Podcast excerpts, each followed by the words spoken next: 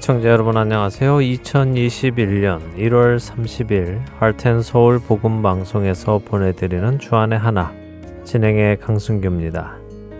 지난 한 주도 잠에서 깨어나 빛의 갑옷을 입고 믿음을 지켜 나가신 여러분 되셨으리라 믿습니다.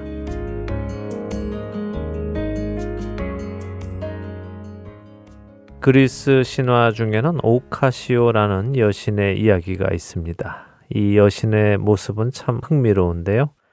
이 여신은 여성임에도 불구하고 머리의 대부분이 대머리입니다. 머리카락이 없는 것이죠. 대신 앞머리 부분에만 머리카락이 있는데요. 또 그 앞머리카락은 굉장히 많고 길다고 합니다. 희한하죠? 다른 곳은 머리카락이 없고 앞머리에만 무성한 머리카락이 있는 여신이라니 말입니다. 이 여신은 그 앞머리를 하나로 묶어 앞으로 내려뜨리고 있다는데요. 또한 여신의 발 뒤꿈치에는 날개가 달려 있다고 합니다. 그리고는 바다 위에 떠 있는 굴레바퀴 위에 서 있죠. 이 희한한 모습의 여신은 자신을 이렇게 설명합니다. 내 앞머리에 머리카락이 무성한 이유는 사람들이 나를 보았을 때 쉽게 붙잡을 수 있게 함이고 뒷머리가 대머리인 이유는 내가 지나가면 사람들이 다시는 나를 붙잡지 못하도록 하기 위함이며 발에 날개가 달린 이유는 최대한 빨리 사라지기 위함이고 한 장소에 오래 머무르지 않기 위해 바다 위에 굴러가는 바퀴 위에 있다라고 말입니다. 이 여신이 어떤 여신인지 감이 잡히십니까? 맞습니다. 세상 사람들은 이 여신을 기회의 여신이라고 부릅니다.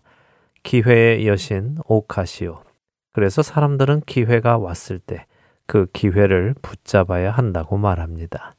왜냐하면 기회는 그곳에 머무르지 않고 금방 지나갈 것이고 한번 지나가면 다시 잡을 수 없기 때문이지요. 나름 맞는 말 아닙니까? 첫 찬양 함께 하신 후에 계속해서 말씀 나누겠습니다.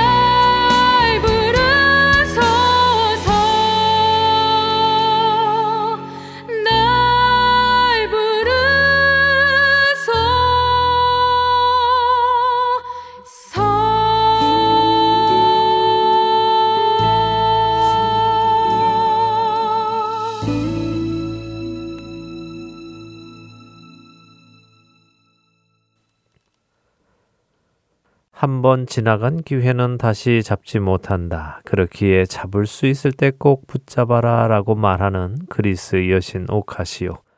그녀의 말처럼 세상 사람들은 기회를 놓치지 않으려 최선을 다합니다. 물론 우리에게 기회가 오면 그 기회를 잘 사용해야 하는 것은 맞습니다. 기회를 놓치고 후회하는 경우가 없지 않지요.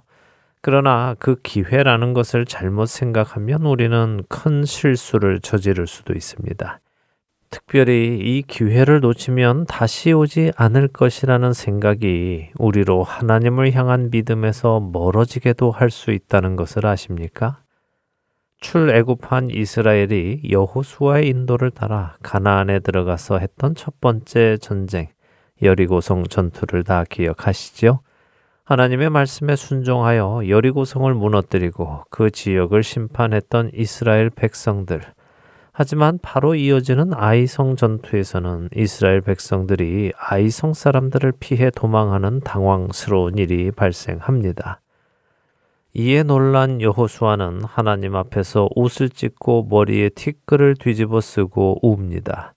그런 여호수아에게 하나님께서는 이스라엘이 범죄하여 아이성 전투에서 패한 것임을 말씀해 주시지요. 하나님께서 지적하신 이스라엘의 범죄함은 무엇이었을까요? 이스라엘이 여리고성을 공격하기 전 여호수아 6장 17절에서 19절에 하나님은 이렇게 말씀하셨습니다.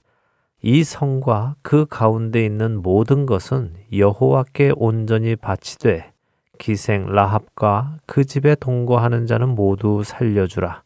이는 우리가 보낸 사자들을 그가 숨겨 주었음이니라. 너희는 온전히 바치고 그 바친 것 중에서 어떤 것이든지 취하여 너희가 이스라엘 진영으로 바치는 것이 되게 하여 고통을 당하게 되지 아니하도록 오직 너희는 그 바친 물건에 손대지 말라. 은금과 동철 기구들은 다 여호와께 구별될 것이니 그것을 여호와의 곳간에 드릴지니라 하니라.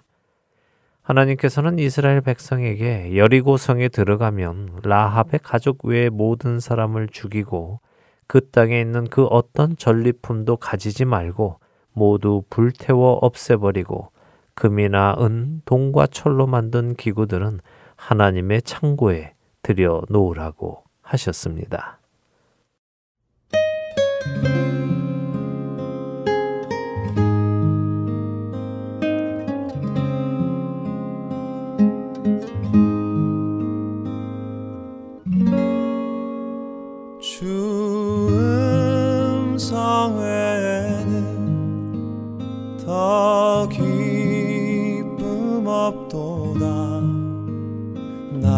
사랑하신 주 늘 계시옵소서.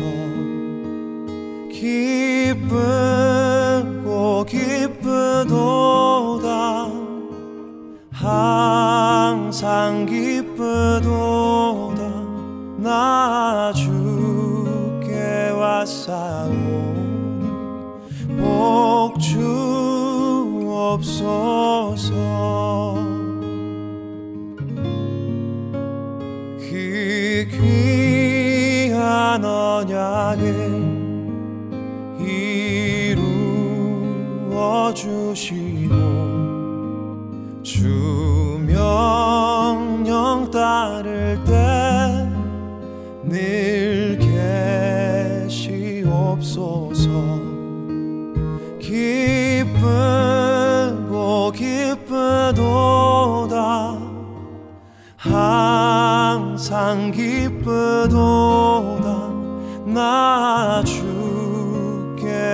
왔사오니 복주 없소서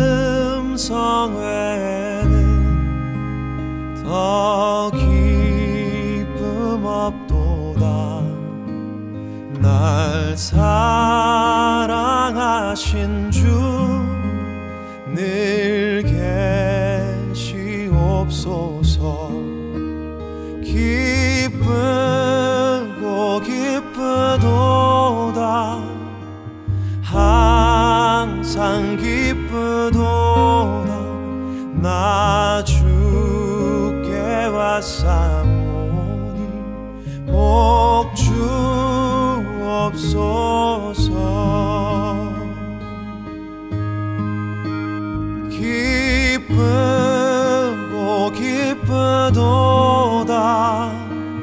항상 기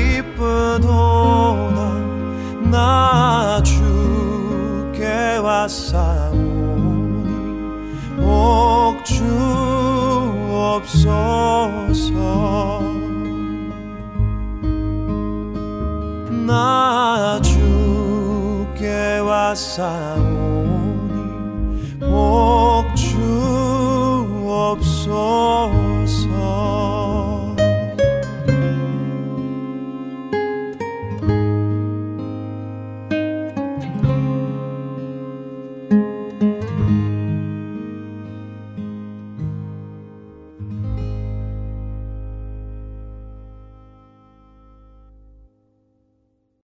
여리고성의 모든 것을 없애고 없앨 수 없는 금과 은과 같은 것들은 하나님의 창고에 넣고 어느 누구도 여리고에 속한 것을 가지지 말라고 명하신 하나님. 대부분의 이스라엘 백성들은 하나님의 그 말씀에 순종하였습니다. 그러나 한 사람, 우리가 잘 아는 아간이라는 사람은 그 말씀에 순종하지 못했지요. 하나님의 방식으로 이스라엘 중에 죄를 지은 사람이 누구인가 찾아내게 된 여호수아는 아간이 무슨 죄를 지었는지 묻습니다. 그러자 아간은 여호수아에게 이렇게 대답합니다. 여호수아 7장 20절과 21절의 말씀입니다. 아간이 여호수아에게 대답하여 이르되 참으로 나는 이스라엘의 하나님 여호와께 범죄하여 이러이러하게 행하였나이다. 내가 노력한 물건 중에 신할산의 아름다운 외투 한 벌과 은 200세겔과 그 무게가 50세겔 되는 금덩이 하나를 보고 탐내어 가졌나이다. 보소서 이제 그 물건들을 내 장막 가운데 땅 속에 감추었는데 은은 그 밑에 있나이다 하더라. 아가는 왜 하나님의 명령을 따르지 않고 가져가지 말라는 것을 가져갔을까요? 단순히 욕심 때문이었을까요? 물론 욕심이 가장 큰 이유였습니다. 그런데 그의 말을 자세히 들어보면 그의 마음 속에는 이런 생각이 들었던 것 같습니다. 지금이 아니면 언제 또 이런 기회가 있겠는가? 아간의 눈에 들어온 것은 그냥 외투가 아니라 신할산의 아름다운 외투였습니다. 신할산은 어디입니까? 그것은 바로 바벨론 지역입니다. 가나안 땅에서 아주 먼 곳, 그 멀리서부터 온 귀하고 아름다운 외투였지요. 이와 함께 많은 양의 은과 금을 보았습니다. 그의 마음속에는 언제 다시 이런 것들을 만져볼 수 있을까? 지금이 아니면 기회가 없다라는 생각이 들지 않았을까요? 그렇기에 다시 올 수 없는 그 기회를 놓치고 싶지 않아 하나님의 말씀을 어기면서까지 그것들을 몰래 가지고 와서 자신의 장막 안에 숨겨둔 것이 아니겠습니까? 만일 아간이 이런 것들은 다음에 얻을 수 있다는 것을 알았다면 어땠을까요? 하나님의 말씀을 어겨가며 남들 몰래 숨겨서 얻는 것이 아니라 하나님의 허락하에 얻는 날이 올 것을 알았다면 어땠을까요? 그래도 여전히 그는 여리고 성에서 그것들을 훔쳐 왔을까요?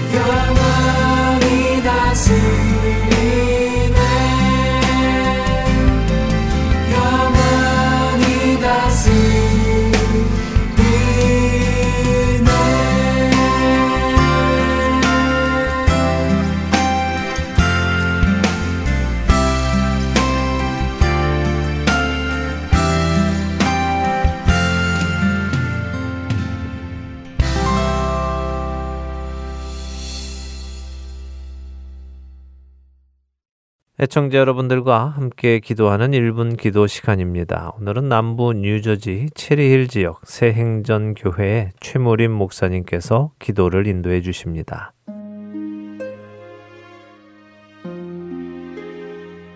하덴 서울 애청자 여러분 안녕하셨습니까? 하덴 서울 1분 기도 시간입니다. 저는 남부 뉴저지 체리힐 새행전 교회를 담임하는 최무림 목사입니다. 구약성경 소선지서 중에 미가 선지자는 평범한 시골 사람으로 하나님의 말씀을 전하는 사람이었습니다. 남유다와 북이스라엘이 이미 멸망하였지만 멸망한 이유가 무엇인지 그의 후손들에게 알려주고 멸망 가운데서도 하나님께서 은혜를 베푸시는 것을 선포한 선지자라고 할 수 있습니다. 특별히 메시아 즉 예수 그리스도가 베들레헴에 탄생하실 것을 예언한 한 선지자로 알려져 있습니다. 미가서 7장 1절은 재앙이로다라는 말씀으로 시작합니다. 이스라엘 백성들이 재앙을 받은 이유는 여러 가지가 있었는데 그 중에 몇 가지를 우리 미가서 7장 1절 이후에 살펴볼 수가 있습니다. 첫째로는 포도 덩굴과 무화과 나무에 철진한 후 수확하는 것처럼 열매가 없으니 재앙이라는 겁니다. 이것은 바로 이스라엘을 비유한 것인데 하나님의 선택된 백성이 하나님 보시기에 열매가 없기에 재앙이라는 것입니다. 두 번째는 경건한 자가 끊어졌으니 재앙이라고 하는 겁니다. 경건은 거룩을 말합니다. 거룩이란 구별된 것을 말합니다. 하나님의 백성으로서 경건이 없으니 구별된 것이 없으니 재앙이라고 합니다. 세 번째로는 형제를 잡으려고 매복해 있다는 것입니다. 형제의 사랑이 무너졌다는 것이지요.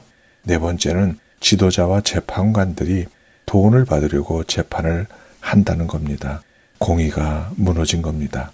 다섯째는 아무도 믿을 수 없는 시대가 되었으니 재앙이라는 겁니다. 심지어 아버지, 어머니, 품속에 있는 여인까지도 믿지 말라고 할 정도의 죄악된 세상이 되었으니 그것이 재앙이라고 미가 선지자는 한탄하였습니다. 이 모습이 혹 오늘날 우리의 모습이 아닐까 생각합니다. 그래서 미가 선지자가 하나님께 기도했던 기도를 함께 드리기를 원합니다. 미가 선지자는 첫 번째 미가서 7장 7절에 오직 여호와를 우러러 본다고 하였습니다. 이 죄악의 시대에 더욱 하나님만 바라보겠습니다. 이렇게 기도하시기를 바랍니다. 두 번째는 나의 하나님께 귀를 기울이겠습니다. 라고 기도를 하기를 바랍니다. 미가 선지자는 세상 다른 말을 듣지 않고 하나님의 말씀만을 듣겠다고 기도합니다. 세 번째는 미가서 7장 8절에 있는 말씀에 있는 대로 나는 엎드려 질지라도 일어날 것이다 라고 합니다. 어려운 시기에 지치고 넘어지고 쓰러질 수밖에 없는 지경에 놓여 있더라도 하나님을 바라보고 다시 일어나겠습니다. 이렇게 기도하시기를 원합니다.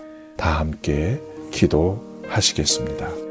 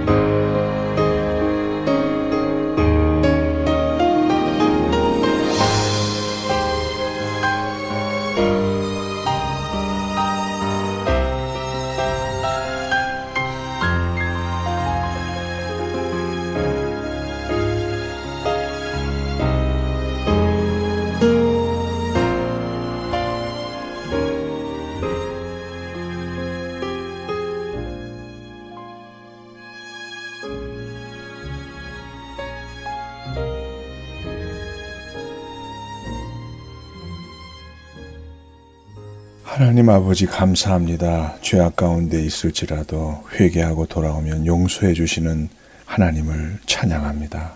우리가 사는 이 세대가 과학은 발달하고 문명은 첨단을 달려가고 있지만 죄악은 여전히 더 깊고 더 어두워져 가고 있습니다. 빛과 소금으로 살아야 하는 우리의 사명을 잊어버리고 믿음에 연약해진 우리를 용서하여 주시옵소서. 크리스천이라는 이름은 있지만 기대했던 무화과 나무에 열매가 없었던 것처럼 열매 없는 이름뿐인 신자로 살았던 것들을 용서하여 주시옵소서. 형제를 사랑하기보다 이용의 도구로 사용하였던 것이 있었다면 용서하여 주시옵소서. 오늘도 하나님만 바라보는 믿음의 사람이 되게 하시옵소서. 세상의 소리나 나 자신을 합리화시키는 나의 소리에 귀를 기울이지 않고 하나님의 말씀에만 귀를 기울이고 그 말씀에 순종하는 힘을 주시옵소서. 시험에 걸려 일곱 번 넘어진다 하여도 여덟 번 일어나게 하시옵소서. 예수님의 이름으로 기도하옵나이다. 아멘. 약한 나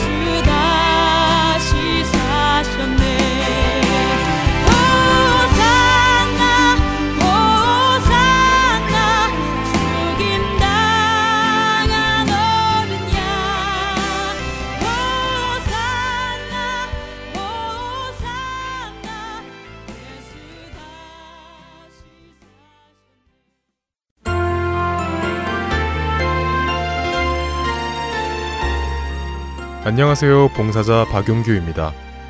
3개월 혹은 6개월마다 새로운 방송들이 여러분을 찾아가는데요. 지난 방송을 다시 듣고 싶어 하시는 분들이 많이 계시더라고요. 그런 분들을 위하여 그 방법을 말씀해 드리겠습니다. 홈페이지 www.heartandseoul.org로 접속하셔서 특별 방송을 클릭하시면 됩니다.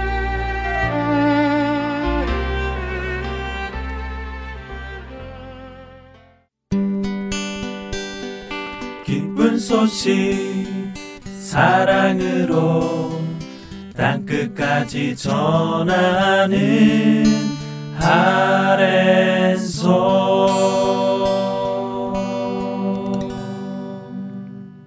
계속해서 함께 읽는 계시록으로 이어드립니다.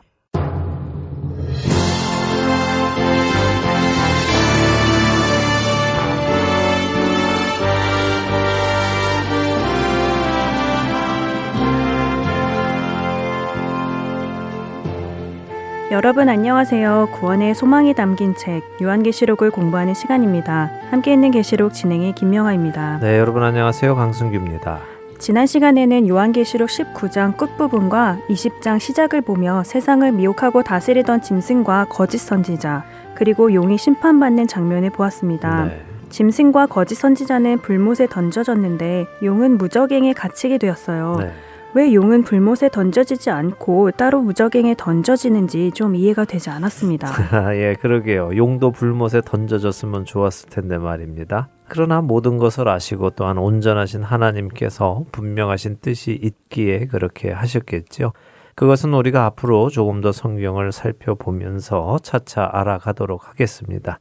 근데 그것보다 지난 시간에 배운 것 중에 중요한 것은 짐승과 거짓 선지자. 이 거짓 선지자는 흔히 사람들이 말하는 그 적 그리스도를 뜻합니다. 마지막 때에 나타나서 예수 그리스도를 흉내내는 그 인물이죠. 이 짐승과 거짓 선지자 그리고 이들에게 모든 권세를 준 용 바로 사탄 마귀가 아무리 힘이 세어 보이고 강력해 보인다 하더라도 예수님과 상대할 존재는 아니었다 하는 것입니다. 그러게요. 어떻게 보면 너무 싱겁게 붙잡혀서 불못에 던져지고 무적행에 갇히게 되더라고요. 네. 예수님께서 직접 잡으시는 것도 아니고 예수님의 수종을 드는 천사가 와서 그냥 잡으니까 잡혀서 무적행에 갇히는 것이 그동안 많은 사람들이 생각했던 것처럼 사탄의 세력이 하나님과 비등비등한 그런 힘을 가진 것이 아니었다는 것을 알게 되었습니다. 예, 많은 사람들이 세상을 선악 간의 구도로 그리면서 둘이 팽팽히 대결하는 것처럼 생각을 합니다. 그래서 지난 시간에도 말씀드렸듯이 예수님과 사탄이 서로 팔씨름을 하는 그런 그림이 그려지고 하지요. 그러나 사탄은 결코 하나님의 권세에 맞서 싸울 만한 능력이나 권세가 있지 않습니다. 단지 하나님께서 계획이 있으시고 뜻이 있으시기에 사탄의 세력을 때가 찰 때까지 허락해 놓으신 것 뿐입니다. 그 때가 차니까 사탄 마귀와 그를 따르는 세력은 아무 힘도 쓰지 못하고 그 모든 권세를 빼앗기지요. 이 사실을 우리가 분명히 기억하면요. 사탄 마귀와 그의 세력을 두려워할 이유가 없습니다. 우리는 그들이 상대도 할 수 없는 하나님의 자녀이기 때문이죠. 물론 그렇다고 얕잡아 보아서도 안 된다고 말씀드렸죠. 네, 얕잡아 보면 미혹을 당하여 믿음에서 떨어지는 실수를 할 수 있으니 얕잡아 보지도 말라고 하셨어요. 그러니까 너무 두려워도 말고 그렇다고 너무 우습게 보지도 말고 주님 안에서 늘 깨어서 담대하게 대하면 될 것이라 생각합니다. 네, 그렇게 하시면 됩니다. 자, 오늘 용의 이야기 조금 더 해보도록 하지요. 요한계시록 20장 2절과 3절 다시 한번 읽고 이야기 나누겠습니다. 네, 요한계시록 20장 2절과 3절입니다.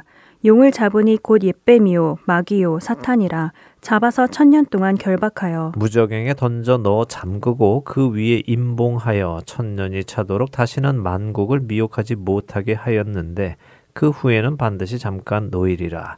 자, 용의 다른 호칭이 나옵니다. 이 호칭은 전에도 나왔죠. 네, 요한계시록 12장에 나왔던 것 같아요. 하늘에서 전쟁이 있었고 천사 미가엘과 그의 사자들과 용과 용의 사자들이 싸웠는데 용과 그의 사자들이 이기지 못하고 하늘에서 있을 곳을 얻지 못해 내쫓겼다고 하셨죠. 그렇습니다. 그때 그 요한계시록 12장 9절에서 큰 용이 내쫓겼는데 옛 뱀이라고도 하고 마귀라고도 하고 사탄이라고도 하는 존재라고 기록이 되어 있었습니다. 자, 옛뱀. 옛뱀은 무엇을 뜻할까요? 옛뱀이면 아무래도 에덴 동산에서 아담과 하와를 꿰었던 존재를 의미하는 거 아닐까요? 맞습니다. 바로 그 에덴 동산의 뱀, 그 옛 뱀이 사탄 마귀였고 용이었다는 말씀이죠. 사탄은 히브리어로 대적하는 자라는 의미를 가지고 있습니다. 마귀로 번역된 단어는 헬라어 디아블로스죠. 비방하는 자, 근거 없는 말로 헐뜯는 자라는 의미입니다. 결국 이 용이라는 존재는요, 태초에 하나님께서 아름답게 지으신 에덴에서부터 근거 없는 말로 하나님을 헐뜯고 하나님을 대적한 바로 그 존재입니다. 그가 어떻게 하나님을 헐뜯었죠? 글쎄요, 뱀이 하나님을 헐뜯은 것이 있었나요? 네. 창세기 3장을 생각해 보면요. 뱀은 하와에게 와서 하나님께서 정말로 동산에 있는 모든 나무의 열매를 먹지 말라고 했느냐 하고 묻죠. 네, 그렇죠. 네, 그것이 벌써 하나님을 근거 없이 헐뜯는 것입니다. 하나님께서는 아담과 하와 그리고 그들로 시작되는 온 인류를 위해서 모든 것을 창조해 주신 분입니다. 지구, 공기, 바다, 하늘, 낮을 비추는 태양, 또 밤을 비추는 달과 별들, 사람이 다스릴 수 있는 모든 동물들, 그리고 그들이 먹을 수 있도록 먹기에도 좋고 보기에도 좋은 나무의 열매와 식물들을 주셨지요.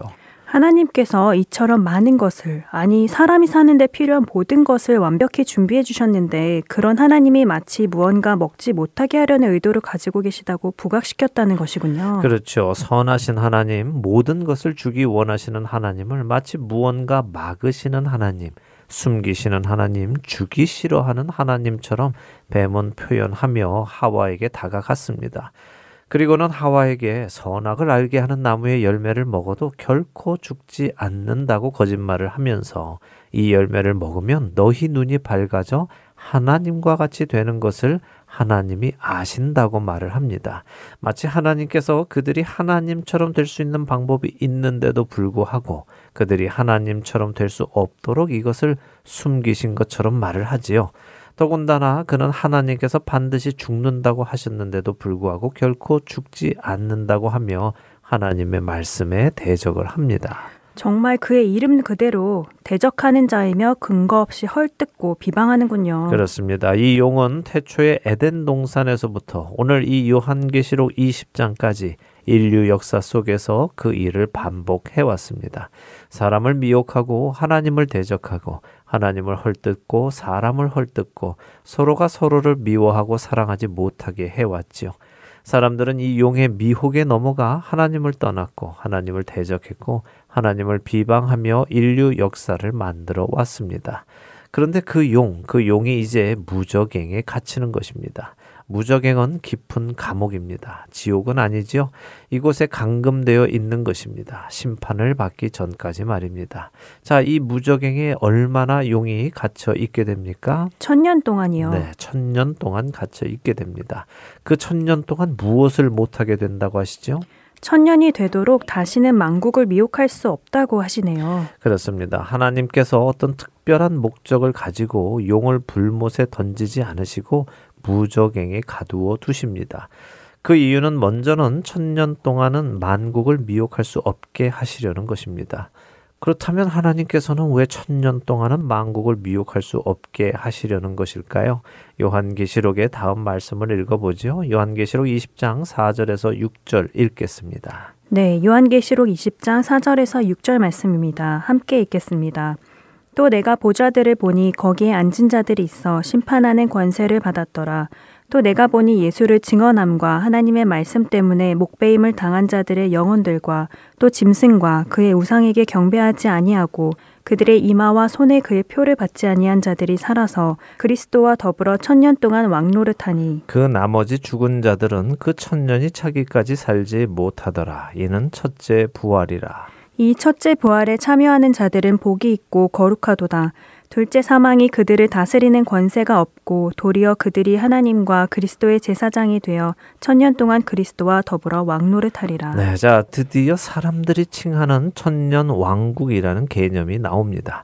천년 왕국이다 하는 말은 나오지 않지만 보지요. 자, 어떤 이들이 등장합니다. 어떤 이들입니까? 심판하는 권세를 받은 사람들인데 예수님을 증언함과 하나님의 말씀 때문에 목배임을 당한 자들의 영혼들과 또 짐승과 그의 우상에게 경배하지 않은 자들이라고 하시네요. 네, 예수님을 증언함으로 목배임을 당한 자들, 곧 순교자들이겠지요.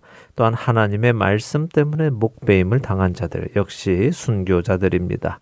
이들은 모두 믿음 때문에 죽임을 당한 사람들입니다. 그렇죠?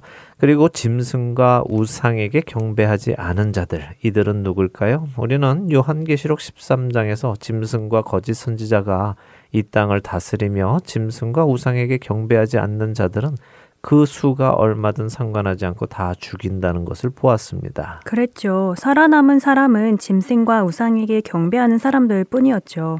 그리고 그들은 그렇게 짐승과 우상에게 경배하였기에 짐승의 표를 받았고요. 그렇습니다. 짐승과 우상에게 경배한 자들은 자신들이 짐승에게 속한 자이기 때문에 짐승의 표를 받은 것입니다. 자, 이들 곧 짐승과 우상에게 경배하지 않은 자들, 그래서 죽은 자들, 이들 역시 믿음 때문에 죽임 당한 순교자들입니다. 그렇죠? 자, 바로 이 사람들이 다시 살아난다고 하십니다. 부활한다는 것이죠. 이것을 성경은 첫째 부활이다라고 말씀을 하십니다. 드디어 그리스도인들이 부활하는군요. 네, 물론 여기서도 정확히 어떤 시기에 부활하는지 또 부활할 때 어떤 일이 일어나거나 어떤 모습으로 되거나 하는 것은 설명하시지 않습니다. 사람들은 그 때를 궁금해 하지만 성경은 그 때를 설명하시지 않지요. 대신에 그들이 어떤 일을 하는지를 말씀하십니다. 무엇을 합니까?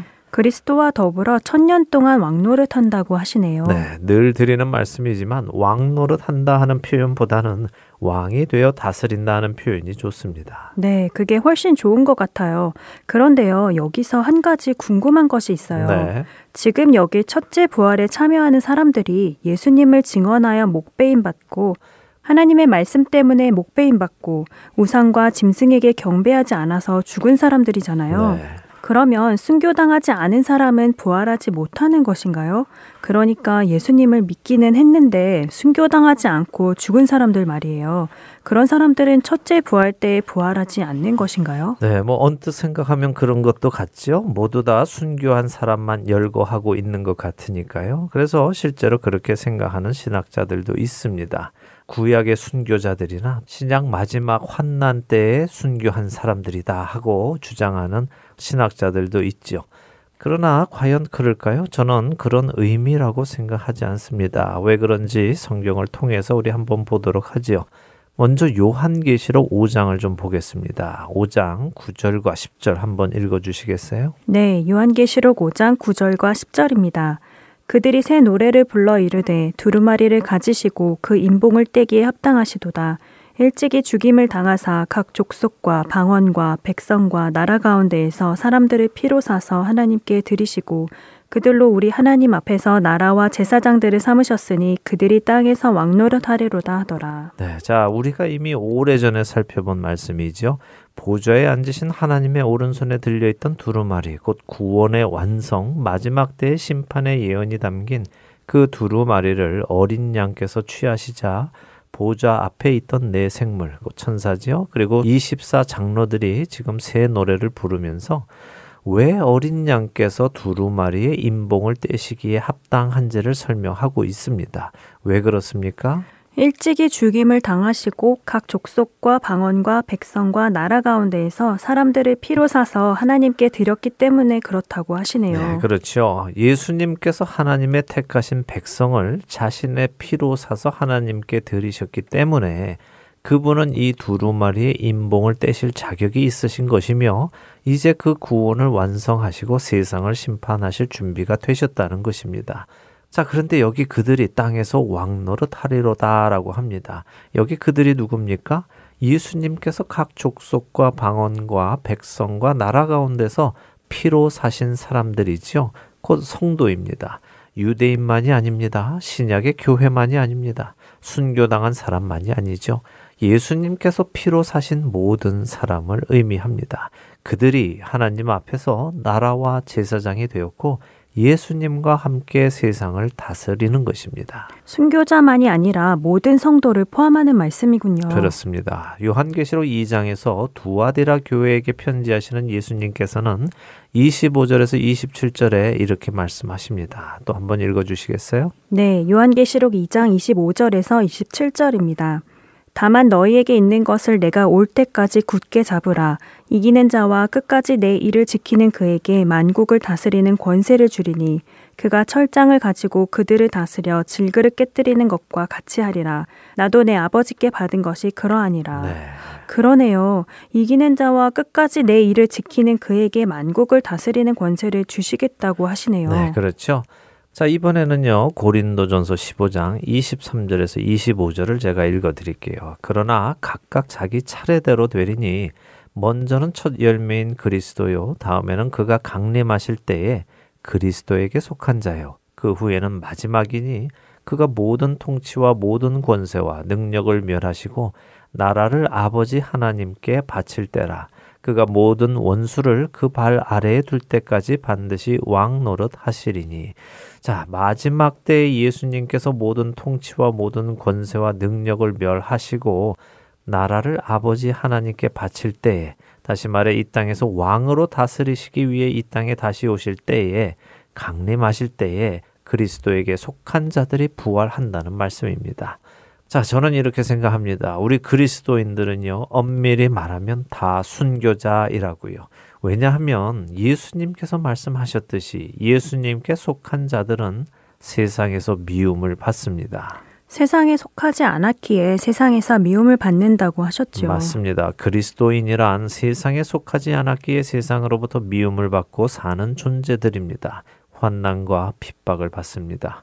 예수님께 속해서 세상과 타협하지 않고 세상과 벗되지 않고 살아가는 사람은 모두 자기 믿음을 지킨 사람들입니다. 이기는 자이고 끝까지 견디는 자이며 그리스도 안에 속한 자입니다. 꼭 목이 잘려야 순교가 아니라 그리스도인으로 끝까지 믿음을 지키고 산 자는 순교자라고 저는 부를 수 있다고 생각합니다. 왜냐하면 순교자란 결국 믿음을 지키고 산 사람들이기 때문입니다. 우리 모든 그리스도인들은 자신의 신앙을 위하여 목숨을 바치며 사는 순교자가 되어야 합니다. 이 순교자라는 영어 단어는 마러라고 하죠. 이 마러는 헬라어 말투스에서 온 단어입니다. 말투스는 증인을 의미하지요. 그러니까 예수님을 향한 믿음을 가지고 예수님의 증인이 되어 사는 모든 성도가 마로라는 말씀이군요. 그렇죠. 그렇게 증인으로 살다가 목이 배임받고 죽을 수도 있습니다. 그러나 죽는 방법이 나를 순교자로 만드느냐 아니냐는 아닙니다. 믿음을 가지고 죽느냐 아니냐 하는 것이 내가 순교자냐 아니냐를 가르는 것이고 내가 증인으로서의 삶을 사느냐 아니냐가 내가 순교자이냐 아니냐를 가르는 것이죠. 그러니 믿음을 가지고 증인의 삶을 살다가 간 모든 성도는 순교자입니다. 그리고 그들은 부활하여 예수님과 함께 이 땅을 다스리게 될 것입니다. 이것이 성경이 해주시는 말씀입니다. 자, 이렇게 주 안에서 죽은 자들, 믿음을 가지고 죽은 성도들은 첫째 부활에 참여합니다. 여기 요한계시록 20장 5절에 보니까 그 나머지 죽은 자들은 그 천년이 차기까지 살지 못하더라 하십니다. 이 나머지 죽은 자들은 누구겠습니까? 성도들이 모두 부활했다면 나머지는 성도가 아닌 사람들, 다시 말해 예수님을 믿지 않고 죽은 사람들이겠군요. 네, 당연히 그렇겠죠. 이 나머지가 순교하지 않은 성도라고 생각하지 마시기 바랍니다. 왜냐하면 보세요. 6절에 이 첫째 부활에 참여하는 자들은 복이 있고 거룩하다고 하십니다. 둘째 사망이 그들을 다스리는 권세가 없다고 하시죠. 자, 이로써 우리는 부활에도 한 가지 부활이 아니라 두 가지 부활이 있고 사망도 한 가지 사망이 아니라 두 가지 사망이 있다는 것을 알게 됩니다. 그러네요. 첫째 부활이 있고 둘째 부활이 있고 첫째 사망이 있고 둘째 사망이 있고 그렇군요. 네, 매번 말씀드리지만 미리 가지 않고 우리 차근차근 성경이 보여주시는 만큼 가도록 하겠습니다. 자, 여기서 보니까 말씀 그대로 첫째 부활에 부활하는 사람은 복이 있습니다. 왜요? 둘째 사망이 그들을 다스릴 권세가 없기 때문이죠. 둘째 사망이 다스리는 권세 무엇일까요? 모든 인간은 한 번씩은 육신의 사망을 맞습니다. 그것은 누구나 다 겪는 일이죠. 사람이 왜 죽습니까? 죄 때문에요. 죄의 삭은 사망이니까요. 그렇죠. 그래서 죽습니다. 그런데 죽는 것은 육신의 죽음 한 번만이 아닙니다. 둘째 사망도 있습니다. 그 둘째 사망은 여기 요한계시록 20장 끝부분에 나옵니다. 14절만 한번 잠깐 먼저 읽어 보시겠습니까? 14절이요. 네. 네, 요한계시록 20장 14절입니다. 사망과 음부도 불못에 던져지니 이것은 둘째 사망 곧 불못이라. 네. 자, 둘째 사망이 있는데 그 둘째 사망은 무엇이냐? 불못에 던져지는 것입니다. 불못에는 누가 던져졌죠? 짐승과 거짓 선지자가 요한계시록 19장 끝에 던져졌어요. 그렇습니다. 그들이 먼저 들어간 그 불못, 그 불못에 들어가는 것이 둘째 사망입니다. 자, 그런데 여기 첫째 부활에 참여한 자, 다시 말해 예수 그리스도 안에서 믿음을 가지고 그 믿음을 증거하며 끝까지 믿음을 지키고 살다가 죽었다가 살아난 자들은 이 둘째 사망의 권세 아래에 있지 않다고 하십니다. 그러면 누가 이 둘째 사망의 권세 아래에 있겠습니까? 믿지 않는 자들, 성도가 아닌 사람들이 둘째 사망의 권세 아래 있는 것이죠. 네, 맞습니다. 성경은 이렇게 분명하게 누가 첫째 부활의 복에 참여하는지 말씀해 주십니다. 그리고 이들이 하나님과 그리스도의 제사장이 되어 천년 동안 그리스도와 더불어 왕노릇 한다고 하시죠. 자, 이것은 또 무슨 의미일까요? 그리고 믿지 않고 죽은 사람들은 부활하지 못한다면 지금 이 세상에 남아있는 사람들은 또 누굴까요? 다음 시간에 또 자세히 나누도록 하겠습니다. 또한 천년 왕국은 무엇인가도 함께 나누도록 하겠습니다. 어, 뒤로 가면서 새로운 이야기들과 더 자세히 알고 싶은 내용들이 많이 나오네요. 다음 시간도 기다려집니다. 모든 성도는 순교자이다 하는 말씀이 오늘 마음에 깊이 와닿았습니다. 부끄럽지 않은 순교자로 살아가는 우리 모두 되기를 바라며 함께 있는 계시록 오늘 시간 마치겠습니다. 네, 저희는 다음 주에 다시 뵙겠습니다. 안녕히 계십시오. 안녕히 계세요.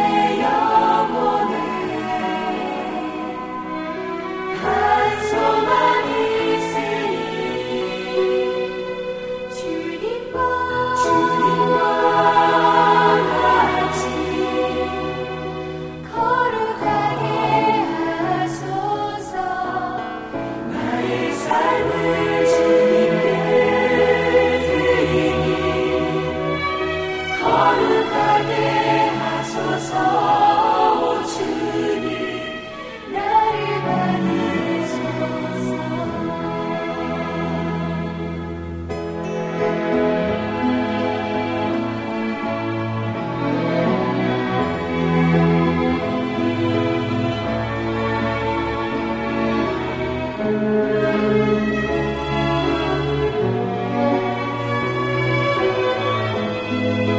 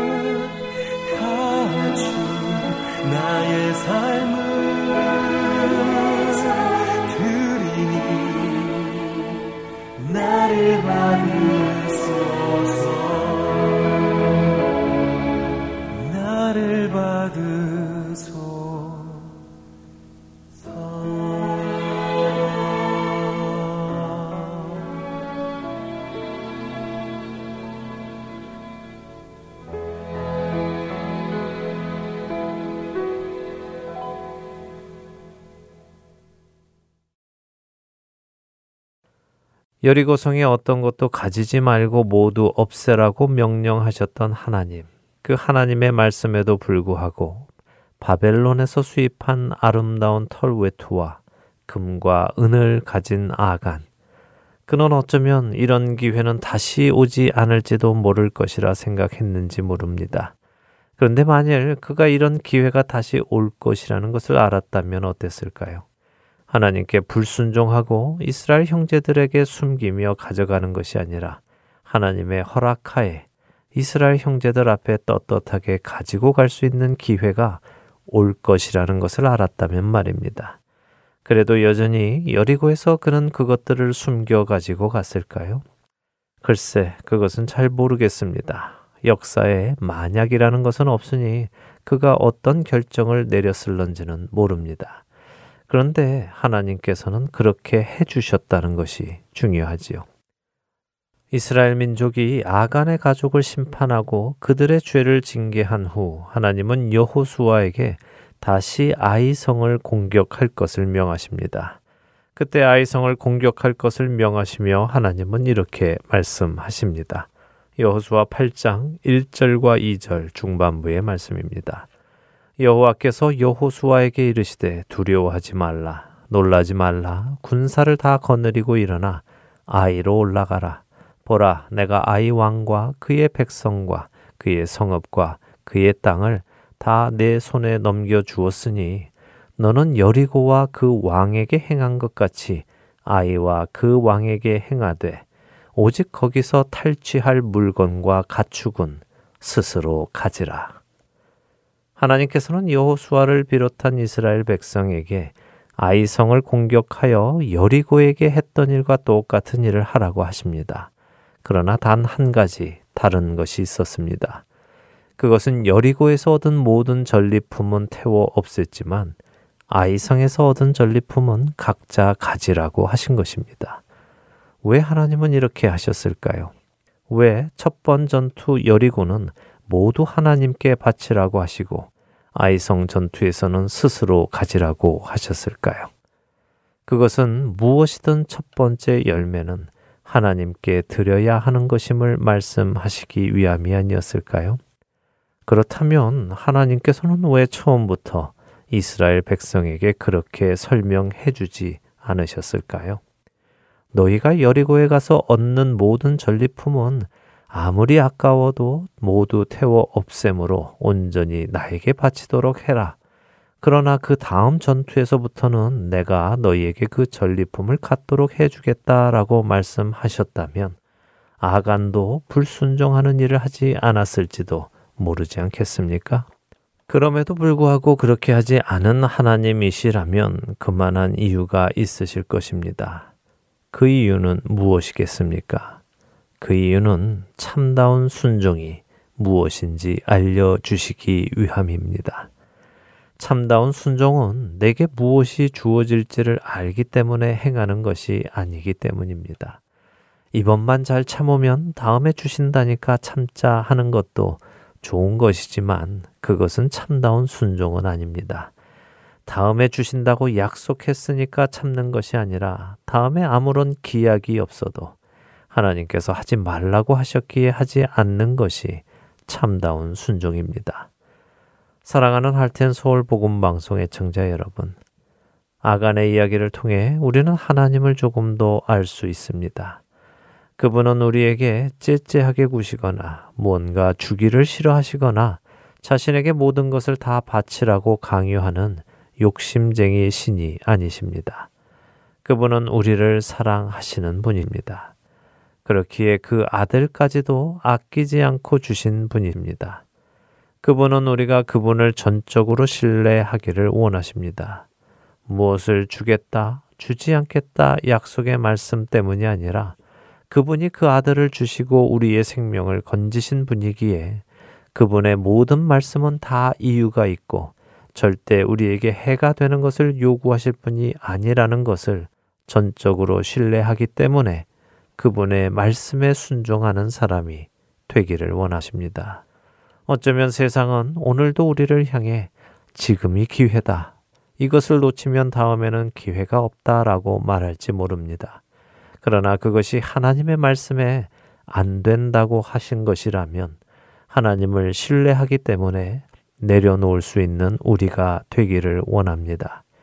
만일 우리가 이번 기회를 놓치면 후회할 거야 라는 세상의 속삭임에 흔들려 그 기회를 잡으려 한다면 그것은 우리로 하나님을 제대로 신뢰하지 못하게 한다는 것을 기억하시기 바랍니다. 하나님의 말씀과 내 욕심이 대치될 때 하나님을 신뢰하기에 나의 욕심을 내려놓고 사는 것이 바로 믿음으로 사는 삶입니다. 세상이 우리로 하나님을 떠날 기회를 줄 때 그 기회를 잡는 것이 아니라 하나님께서 우리의 믿음을 더욱 강건하게 하실 기회를 주실 때 그 기회를 잡는 저와 애청자 여러분이 되시기를 소원하며 오늘 주안의 하나 여기에서 마치도록 하겠습니다. 함께 해주신 여러분들께 감사드리고요. 저는 다음 주 이 시간 다시 찾아뵙겠습니다. 지금까지 구성과 진행의 강순기였습니다. 애청자 여러분, 안녕히 계십시오.